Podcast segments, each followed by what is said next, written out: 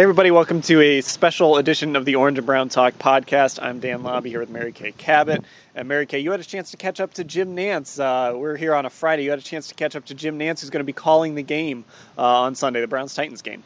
Yeah, it was just a little stroke of luck. As I was getting out of my car to come in and watch practice today, Jim Nantz was also getting out of his car to come in and go to the production meeting. So I stopped him in the parking lot for a few minutes and turned on the recorder and had a little chance to talk about the Browns. Okay, so you're about to hear that interview. Of course, you can check out Football Insider. Go to cleveland.com slash Browns. There's a blue banner.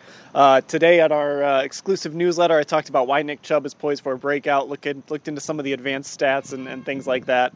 Uh, so you can check that out at cleveland.com slash Browns. Mary Kay's interview with Jim Nantz. The very first question you asked him, Mary Kay, was about the hype, right? Absolutely. Just is it warranted? Is it for real? And what does he think?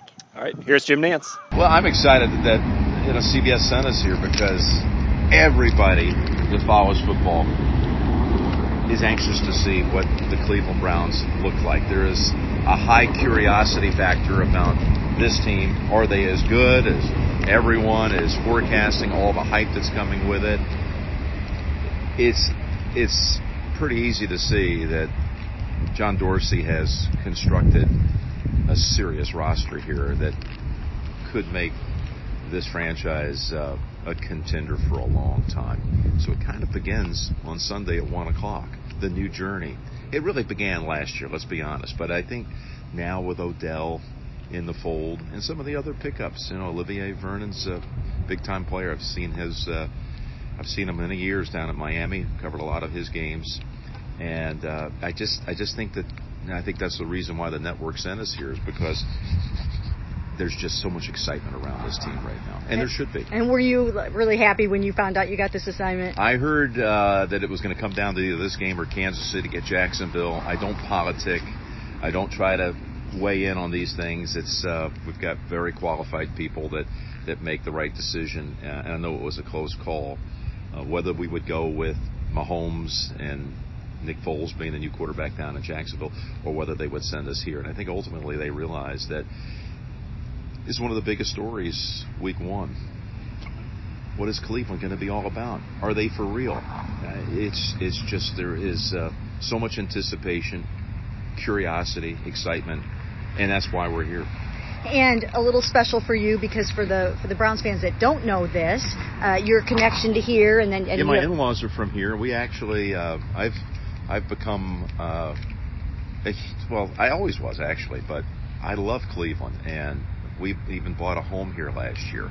So we have a second home here. Our main home is in California. Mm-hmm. And uh, this summer we based out of here for uh, about a month and a half.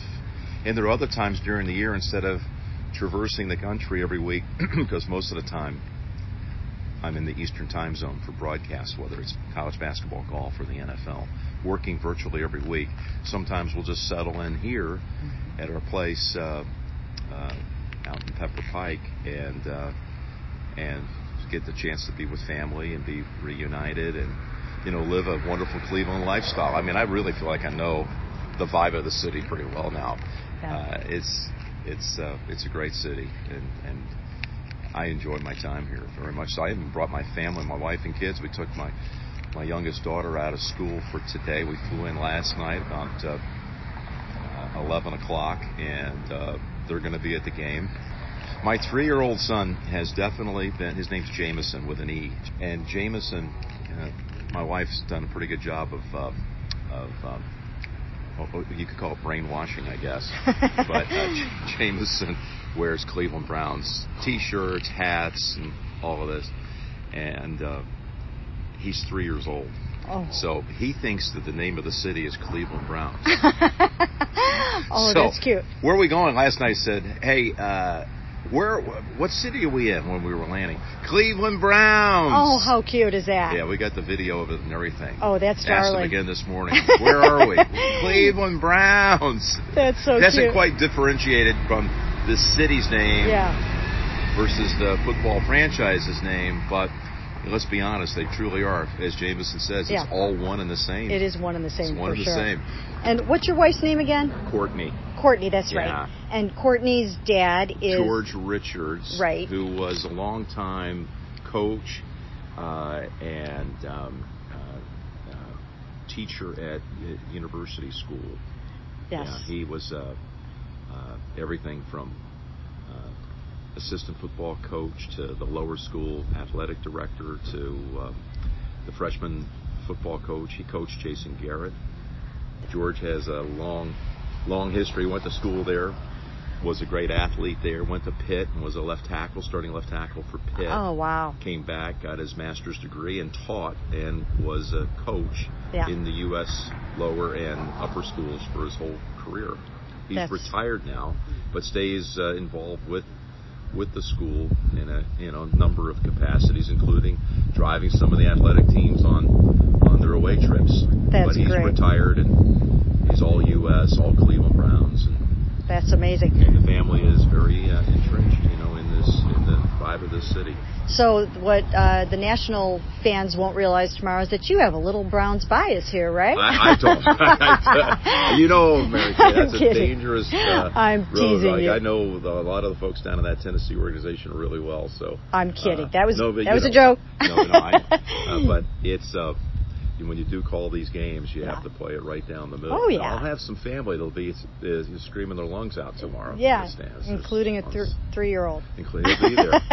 they went to preseason game number one, by the way. They Oh. were at the Washington game. Okay, great.